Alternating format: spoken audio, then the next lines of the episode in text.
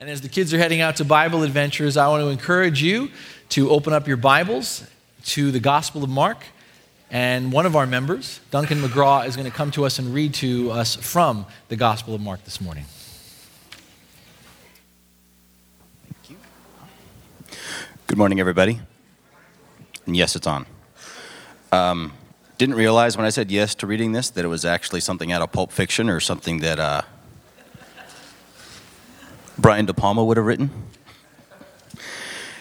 King Herod heard about this, for Jesus' name had become well known. Some were saying John the Baptist had been raised from the dead, and that is why miraculous powers are at work in him. Others said, He is Elijah. And still others claimed, He is a prophet, like one of the prophets of long ago. But when Herod heard this, he said, John, the man I beheaded, has been raised from the dead. For Herod himself had given orders to have John arrested, and he had him bound and put in prison. He did this because of Herodias, his brother Philip's wife, whom he had married. For John had been saying to Herod, It is not lawful for you to have your brother's wife. So Herodias nursed a grudge against John and wanted to kill him. But he was not able to, because Herod feared John and protected him, knowing him to be a righteous and holy man. When Herod heard John, he was greatly puzzled, yet he liked to listen to him. Finally, the opportune time came. On his birthday, Herod gave a banquet for his high officials and military commanders and the leading men of Galilee. When the daughter of Herodias came in and danced, she pleased Herod and his dinner guests. The king said to the girl, Ask me for anything you want, and I'll give it to you. And he promised her with an oath, Whatever you ask, I will give you up to half of my kingdom. She went out and said to her mother, What shall I ask for? The head of John the Baptist, she answered. At once the girl hurried in to the king with the request, I want you to give me right now the head of John the Baptist on a platter. The king was greatly distressed, but because of his oath and his dinner guests, he did not want to refuse her. So he immediately sent an executioner with orders to bring John's head. The man went, beheaded John in the prison, and brought him back, his head on a platter. He presented it to the girl, and she gave it to her mother. On hearing of this, John's disciples came and took his body and laid it in a tomb. This is the word of the Lord. Thanks.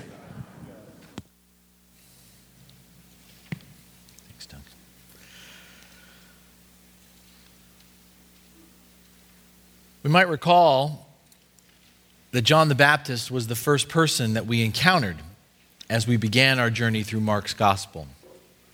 He was described as one foretold by Isaiah, a voice calling in the wilderness, calling the people of Israel to prepare the way of the Lord. John arrived on the scene as the first authentic prophet of God in the last 400 years. He drew crowds, great crowds of people from all around the region. They came out to the desert to hear him preach. His words made an impact. His message of repentance led people not just into the wilderness, but also into the waters of the Jordan River. John baptized people throughout the Judean countryside, their immersion and surfacing from the water reflecting not only a change of mind, but a change of heart, their desire to be liberated from the bondage of sin. John was a prophet of the old school. Mark depicts him as a rough and tumble guy dressed in a camel hair shirt, cinched with a leather belt, a man who lived on a diet of locust and honey. No doubt he wore Old Spice. John was the kind of guy who didn't pull his punches, who said what he felt called by God to speak. Last week we heard Jesus quote the saying, Prophets are not without honor except in their own hometown. Well, prophets like John had a way of getting themselves into trouble all the time, especially when the ones they called to task were the rulers of the land. Mark informs us that John found himself caught up in a power struggle between two Herods. We're used to thinking of King Herod as only one person, some of us. We're used to thinking of King Herod as only one person. But to avoid this from becoming confusing for us this morning, it would be better for us to think of Herod as a family name. The Herod family served as the puppet kings of Rome. The Romans ruled the world, but they set up the foolish and corrupt Herods to manage their affairs among the oppressed Jews. We might think of them as rent a royalty.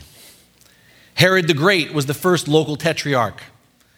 This is the Herod, this is the Herod that we just heard about during the Advent season that we always call to mind around Christmas time. Herod the Great was the king who grew anxious when a couple of wise men told him about a star that was leading them to the Messiah. Herod the Great's the one whose anxiety turned into a murderous rage as he slaughtered all the male infants in Bethlehem. But the Herod that John is, uh, Mark is speaking about is Herod Antipas the ruler of Palestine, Herod the Great's son. And the Philip, Herod Philip, that Mark refers to, is Herod the Great's son also, and Antipas' half brother. The backstory here is that while Antipas was on his way to Rome, he visited his brother Philip and almost immediately fell in love with Philip's wife, Herodias. But be clear, there's more than love involved here. Because Herodias also happens to be Antipas' niece. Since they were related by blood, marrying Herodias gives Antipas a firmer grip on the throne, the upper hand in any power struggle between him and his brothers as king of the Jews in the Roman Empire. So Antipas divorces his first wife and marries Herodias, the wife of his half brother Philip. And this is where John the Baptist comes in.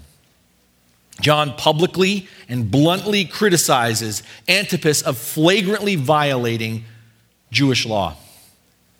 Now, bad PR is never a good thing, but it's especially damaging when you receive a negative endorsement from a man revered for being so righteous and holy. John's accusations are a political liability. His words are a dangerous threat to the powers that be, namely Antipas and Herodias. John has to be silenced. So Antipas has him arrested and thrown into prison. Now, you notice what Mark tells us Antipas doesn't execute John, even though his new wife wants him to. Antipas doesn't execute John because Mark tells us Antipas both respected John and liked to listen to him, even though he didn't always get what John was saying. And so John the Baptist rots away clamped in irons, down below in a dark cell, out of the limelight, with no one able to hear his message other than perhaps the rats or the other prisoners. But as we heard Duncan share through the Gospel of Mark, John doesn't stay locked away all that long. Up above, you see there's a celebration going on. It's Herod's birthday. Herod has thrown himself a party. And now he's eating and drinking and swaggering with his crowd of toadies, his high officials, his military commanders, and the leading men of Galilee. Mark tells us, tells us the highlight of this gathering is the moment when Herodias' daughter, Mark doesn't give us her name, but history does, her name was Salome. The highlight of this gathering is the moment when Herodias' daughter Salome comes into the banquet room to dance for Herod and his guests. Picture this scene in your mind. Picture this scene in your mind because to me, it's sadly all too familiar 2,000 years later. A bunch of leering men, most likely drunk, hooting and hollering as a young girl seductively dances before them. Her body as it sways back and forth. They wink and nod at each other, laugh out loud, in the perversity of their thoughts, maybe even their conversation, she becomes an object to which they all point and catcall.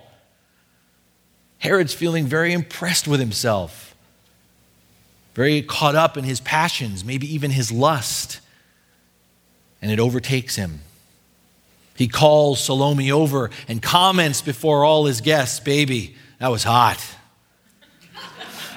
For dancing like that. Ask me for anything you want, and I'll give it to you. Whatever you ask for, I'll give it to you, even up to half my kingdom. That must have been some dance. Because that's some offer by Herod. But more than an offer, you heard it, it's an oath that Herod swears before all his guests. We realize it, but Herod doesn't. Herod doesn't realize it yet, but he's just been played. He's been set up. Remember, don't lose sight of this. Herod, we're told by Mark, was fascinated by John the Baptist to the point of not just fearing him, but admiring him. But not his second wife, not Herodias. She's been nursing a grudge. She's been seething and waiting to settle a debt with John for his public criticism of her divorce and remarriage to her uncle, Antipas. Mark tells us that Herod's birthday served as the opportune time. Linger on those words for just a second. Herod's birthday served as the opportune time. Beloved, what we have right here in Mark is the antithesis of a kairos moment. It is the antithesis of a kairos moment. Not what is God saying to me and what is God telling me to do about it. No, it's what do I keep telling myself and what am I going to do about it. It's the appointed time. Not for the revelation of God's will, it's the appointed time for the disclosure of hidden and secret desires of our sinful nature. Herodias' revenge.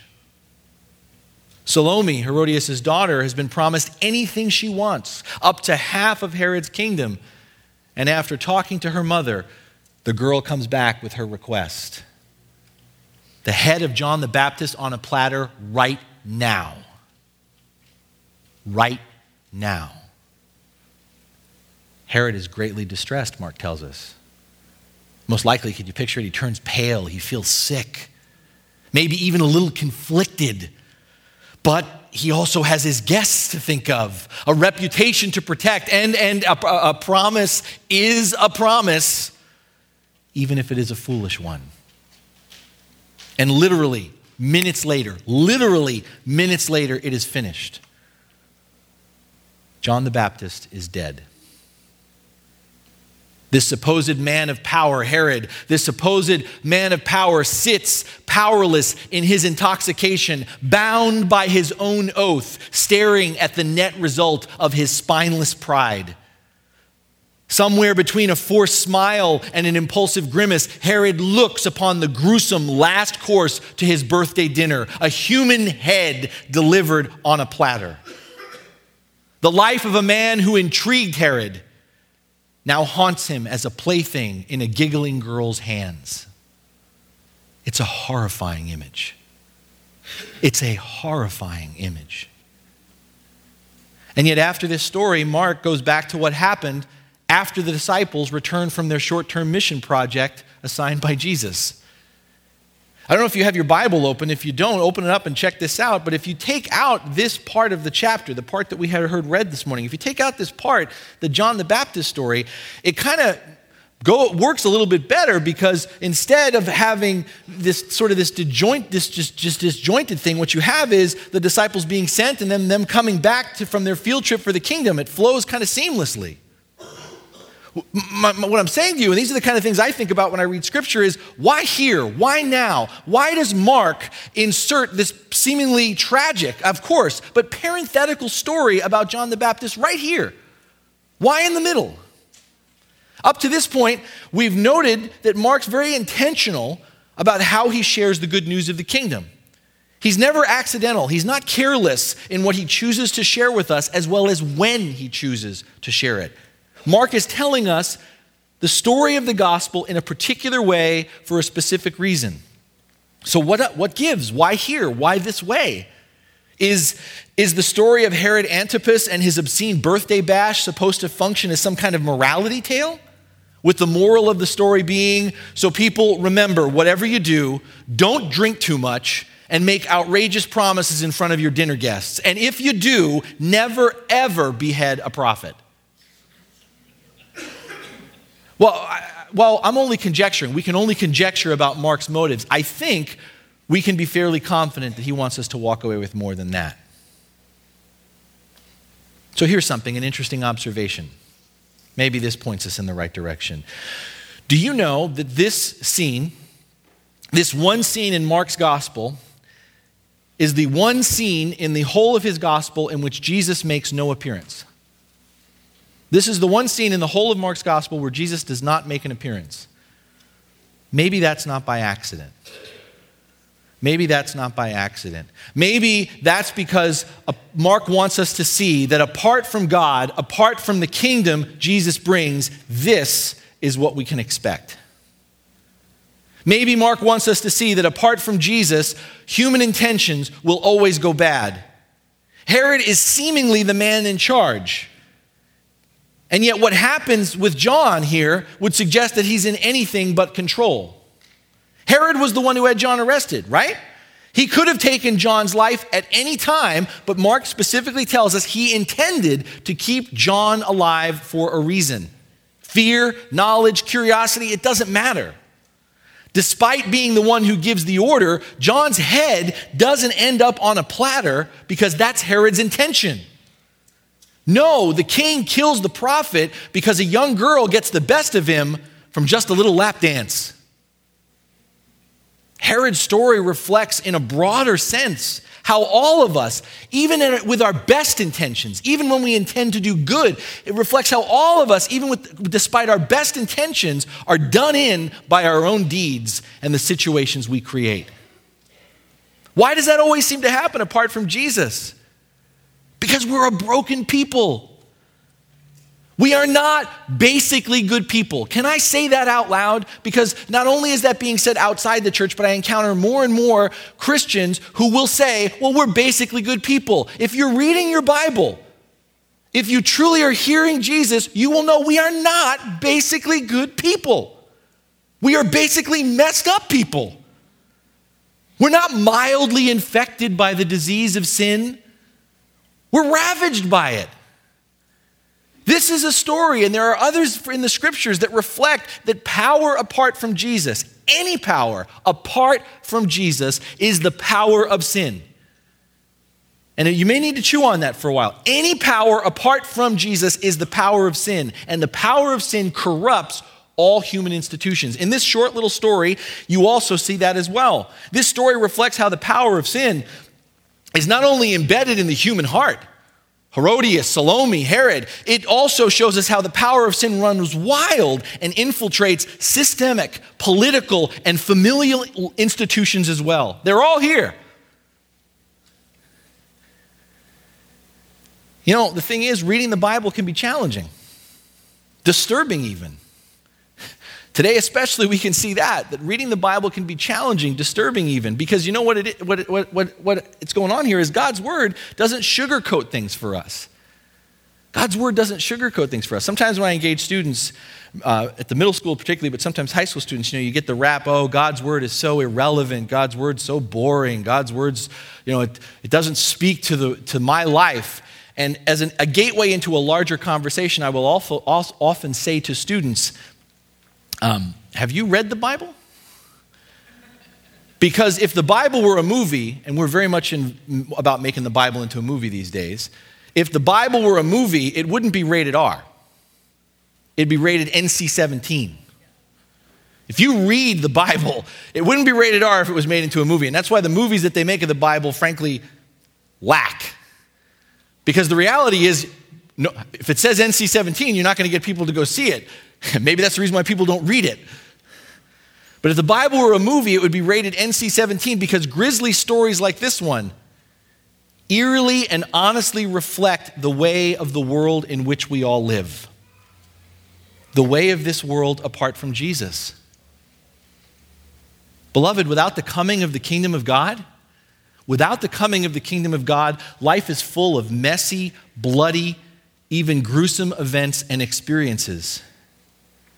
And stories like these confront us with truths that we'd prefer to ignore or deny that apart from Jesus, sin, death, and the devil are alive and well in this world. We need to hear that because it's become much more in vogue, and we go through seasons of this in the faith to sell Jesus based upon all the wonderful things that he's going to do for you and how much all the stuff that you're going to get from following Jesus. And I, I, can, I can engage that at one level, but what we're, we're, we're emphasizing that at the expense of acknowledging that it's not just that, well, Jesus makes us a better offer, that you get a free set of steak knives if you follow Jesus. We need Jesus because apart from Jesus, sin, death, and the devil are alive and well. Apart from Jesus, we're lost. Apart from Jesus, we're, it's over. Maybe that's why Mark puts this story right here. Maybe that's why Mark puts this story right here, right in the middle of the mission that Jesus sends his disciples on to remind them, to remind us that this is why we are sent, that this is why we go, that this is the difference the Lord seeks to make in and through us. If you remember from last week, and if you have your Bible open to chapter 6, after all, what does Jesus primarily send his disciples to do? To engage impure spirits, to cast out impure spirits. Jesus doesn't, and this is important because we often mishear this, Jesus doesn't send his disciples out to make it us versus them. Jesus doesn't say to go out and, and, and create a line of us versus them. Jesus doesn't say to go out and demonize others. And we need to hear this because often in the church, that's what our legacy is. We think that Jesus has empowered us to draw lines between us and them. We demonize others. No, Jesus says, I am giving you authority and power to cast out unclean spirits. Jesus is giving us authority and power to cast out the principalities and powers that oppress, imprison, and kill all of us.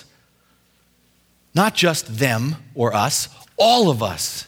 Mark places this story smack dab in the middle of this first commissioning by the, of the disciples to reinforce that part of our call to follow Jesus, part of what it means to point to Jesus, part of what it means of how we become more like Jesus is being prophetic by speaking the truth, the truth of Jesus, the truth of the kingdom to power. Jesus spoke the truth to power. How far have we gone in Mark? If we were to look back, Jesus spoke the truth to power about the dangers and abuses of political and religious power. He spoke the truth of the abuses of political and religious power rather than courting those powers. Jesus spoke the truth to power. Jesus spoke the truth about free health care to the poor and the outcasts. He spoke the truth to power to even dare to speak the truth that compassion never takes a Sabbath. Jesus spoke the truth to power. He spoke the truth of acknowledging, reaching out and touching, even sitting down at a table with those who others ignore or treat as invisible. Jesus spoke the truth about peace and reconciliation, that both are only possible in so long and in so far as we are willing to forgive and love our enemies rather than seek their destruction. Beloved, if we are disciples of Jesus, if we are not just Christians, if we are followers of Christ, then we cannot bury our head in the sand.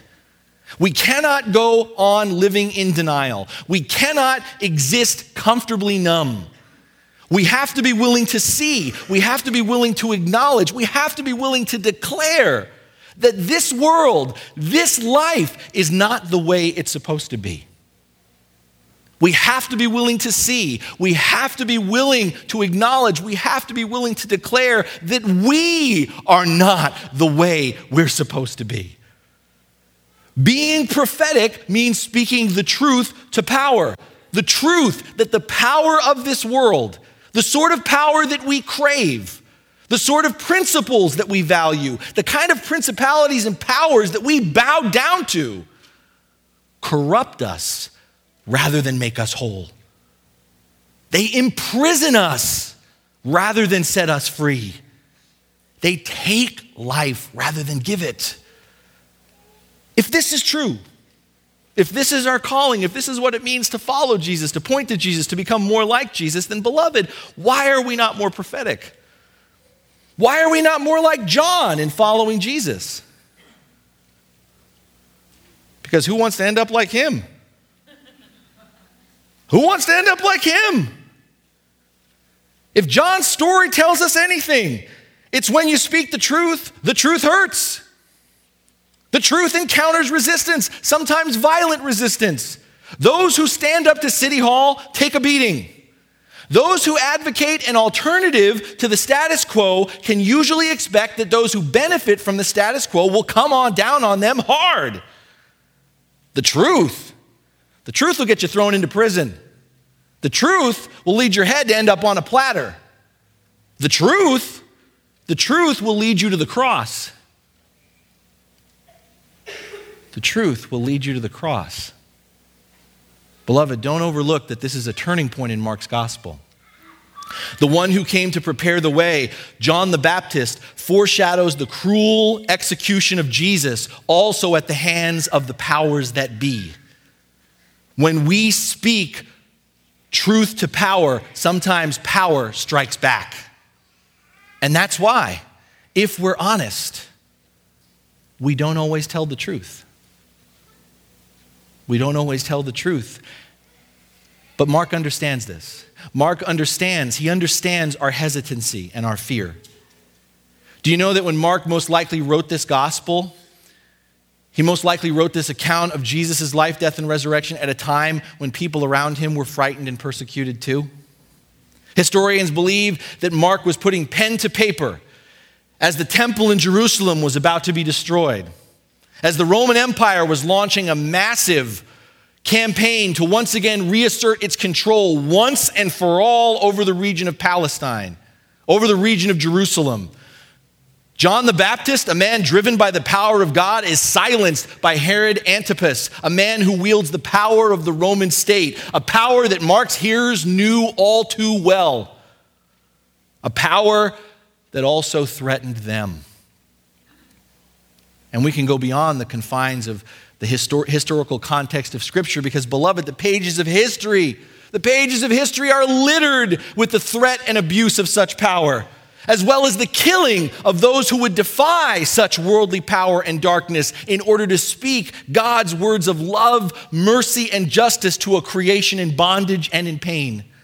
In our own Lutheran tradition, we can think of Dietrich Bonhoeffer, who spoke the truth of Jesus to power and gave his life for it in a Nazi concentration camp. Just over a month ago, we remembered the life of Nelson Mandela, who spoke the truth of the kingdom to power, even as he spent years of his life isolated in a prison cell.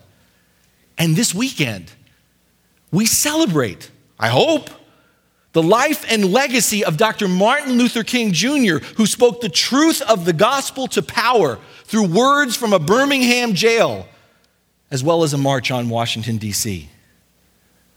Beloved, Mark's recital of today's grim story does indeed reflect the way of the world, but Mark gives it to us to also let us know it's not the whole story. As brutally honest as Mark is about what happens to John, Mark's purpose in sharing this is to frame this terrible tragedy in light of a bigger and better story the story of God's love and salvation in and through Jesus Christ. Notice, did you catch this or did you breeze by it? I did. I breeze by this every time. Do you notice how Mark tells us this story? If you have your Bible open, check it out. Mark speaks to us in the past tense. He's speaking to us in the past tense because he's explaining, do you catch it? He's explaining Herod's reaction to what Jesus is doing. Mark begins by sharing with us that while the disciples were sharing and exercising the authority and power of Jesus in the land, news got back to Herod.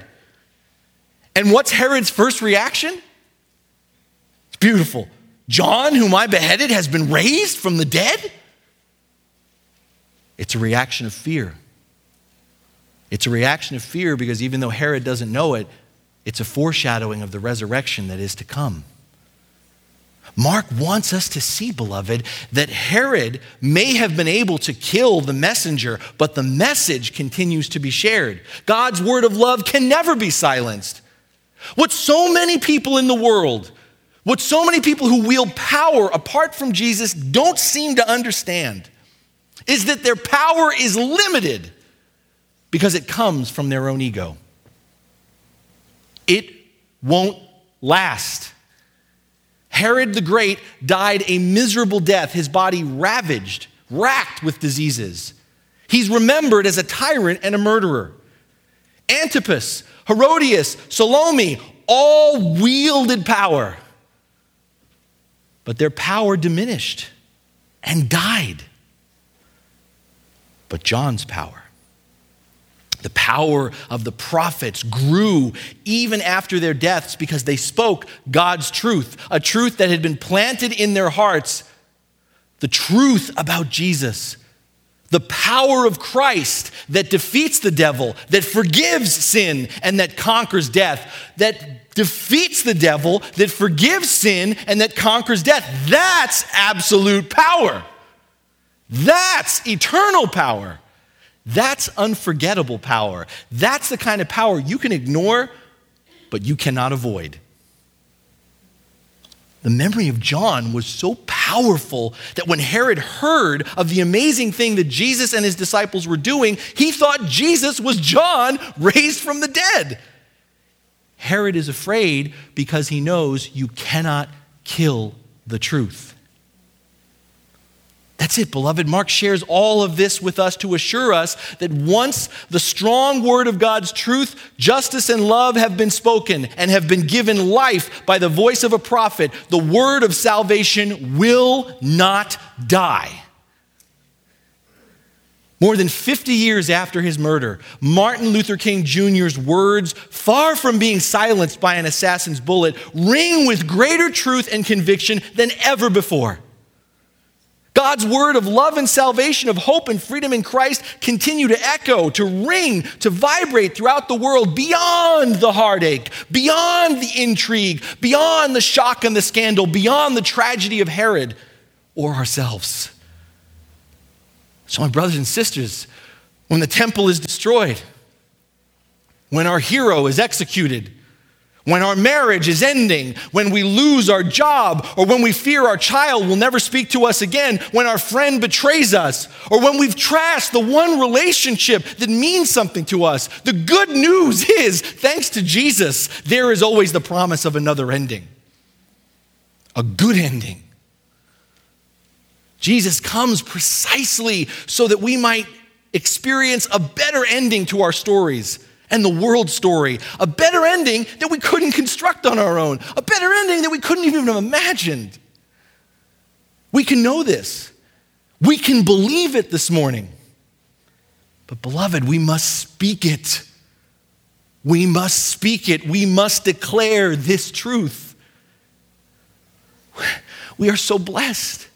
We live in this great country of America. We are so blessed we are blessed to live in this country because we are blessed to have the right of freedom of speech.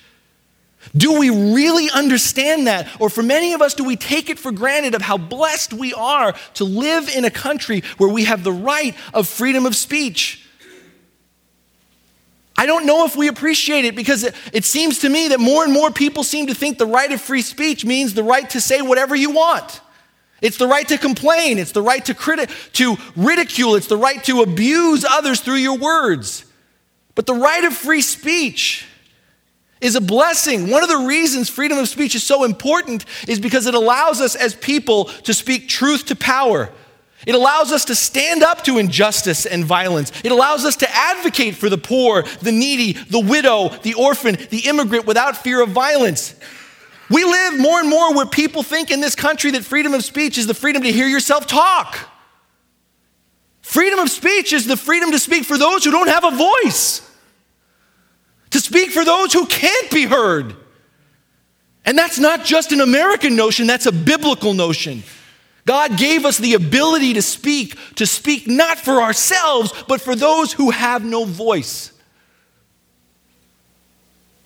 And so even if they were to come and take that away, even if they were to come and take away freedom of speech in this country, as it doesn't exist in many countries of the world, as Christians, let alone as Americans, we are compelled to speak up and to speak out for justice and righteousness. Beloved, to follow Jesus, to be to covenant, to be a part of the body of Christ, the family of God, is to accept the responsibility to be a prophetic voice in this world today. Remember the fivefold ministry from many months back. There are not just prophets in the church. We are all called in Christ. We are given the authority and power of the kingdom to be prophetic for Jesus.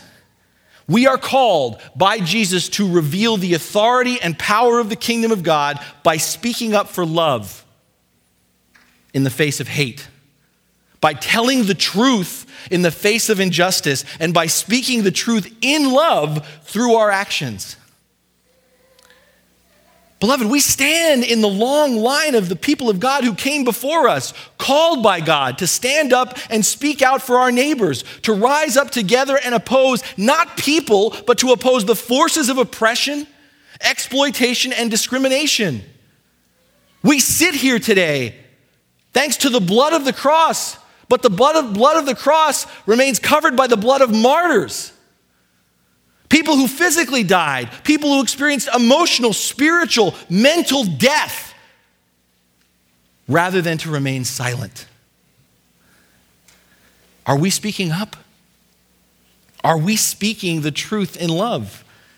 Are we speaking the truth of Christ to power? And if we speak the truth of Christ in love, that's power. That's the power I'm talking about. Now, we don't all have to be Dietrich Bonhoeffers. We don't have to all be Martin Luther King Jr.'s. Some of us may, but we don't all have to be that. Let's not undercut the significance that one voice, one life can make in any place that God has put you. Beloved, are we speaking into situations of abuse? I don't care where you are, we see abuse around us. Are we confronted by physical, verbal, emotional, spiritual abuse? And are we speaking up? Are we speaking out? There are kids here today, high school students, junior high. I'm talking to you as well as adults. If you're at a school where someone else is being bullied, if you're at a school where someone else is being put down, you can be prophetic. The power and authority of Christ can speak through you, not just because it's the right thing to do, but it's because of what Jesus called you to do.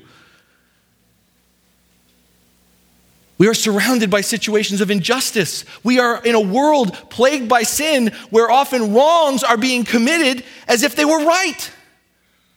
We see it, we experience it in our places of work, in the transactions we do, in the relationships we have, in those situations of injustice where wrong is being committed as being right. Are we speaking up? Are we speaking out? Or are we just washing our hands? Or just telling ourselves, well, everybody does it? We live in a world, if it's ravaged by sin, that's a world that's predominated by lies. Lies that aren't just the opposite of truth, lies that seek to squash the truth. We live in a world plagued by dishonesty, where it is, it is considered good business, it is considered smart negotiation, it is a considered savvy way to be in relationship to stretch or manipulate the truth to lie and act and pretend as if it's truth. You're considered a genius if you can tell a lie and other people think it's true. Beloved, we're surrounded by it. We're tempted to do it in these situations of dishonesty where lies are being presented as truth. Are we speaking up? Are we speaking out? Or are we just figuring a little white lie never hurt anybody? Beloved, we are in a world, we don't have to go far. You, you go out through these doors, you're not going to have to go far. We can see evidence of neglect and ignorance all around us in our world. Egnor- evidence of neglect and ignorance. And as we see it, not having to go far, do we look the other way? Are we burying our head in the sand? Or are we speaking up? Are we speaking out? Again, you, you, you right now, if you're like me, you're thinking big. I can't lead a march on Washington. But could you change the, the, the, environment where you work? Could you change the community that you're a part of? Could your neighborhood suddenly change if you're the person who walks across the street and actually engages the neighbors that everyone else stays away from? You can't do those things, but Christ can and wants to do those things through you and me. Beloved, even if we're not talking about marches on Washington, even if we're not talking about stuff like Mandela or Bonhoeffer, the truth is, no matter how small it is, even walking across the street or speaking up at work or at school with a bully, the reality is we're afraid. We are afraid. But hear the word of the Lord this morning. We don't have to fear any power in this world. We need never fear the power of this world. We can speak truth to power. We can live the truth without fear because the Bible proclaims again and again Jesus came so that we would know definitively that nothing will stand against the promises of God. Nothing will stand against the promises of God. And in fact, the truth will set us free. Jesus came so that we would know definitively that nothing can come between us and God's love. That God's love is so great for us that we are more than conquerors. Somebody tell me what that means. More than conquerors. Jesus comes so that we can know that nothing can wipe away the image of God in each person. Nothing can take away the seal of the Holy Spirit that's been placed upon our hearts. Jesus comes so that we would know that though the prophet be struck down, nothing can ultimately stand in the way of the mighty, ever flowing waters of God's love, justice, and righteousness. So, children of God, my brothers and sisters, let's stand up. Let's stand up for the truth. Let's speak the truth to power in love, and I got to hold those things together. Don't just stand up for issues. Don't just stand up to create us versus them. Don't just get fired up so you can demonize other people. When I say stand up for the truth, I say stand up for the truth and to speak the truth to power in love. Speak against sin, death, and the devil and leave the people who are being oppressed, leave the people who are being blinded, leave the people who may even be your enemies to God to deal with. We need to stand up and we need to speak up. Since the Word of God came to life in and through Jesus Christ, the truth will not die. God's truth has power, and no matter how much we try to suppress it or ignore it, eventually it will resurface and be heard. If history teaches us anything, it's that.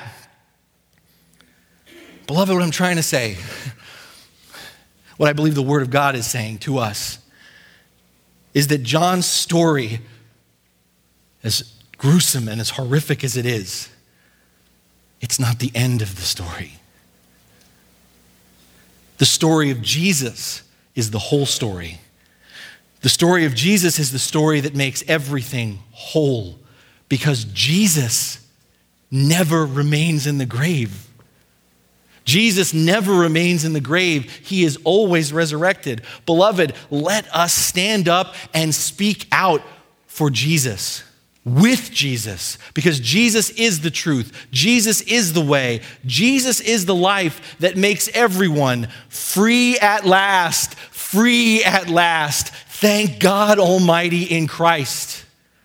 We shall be free at last. Amen.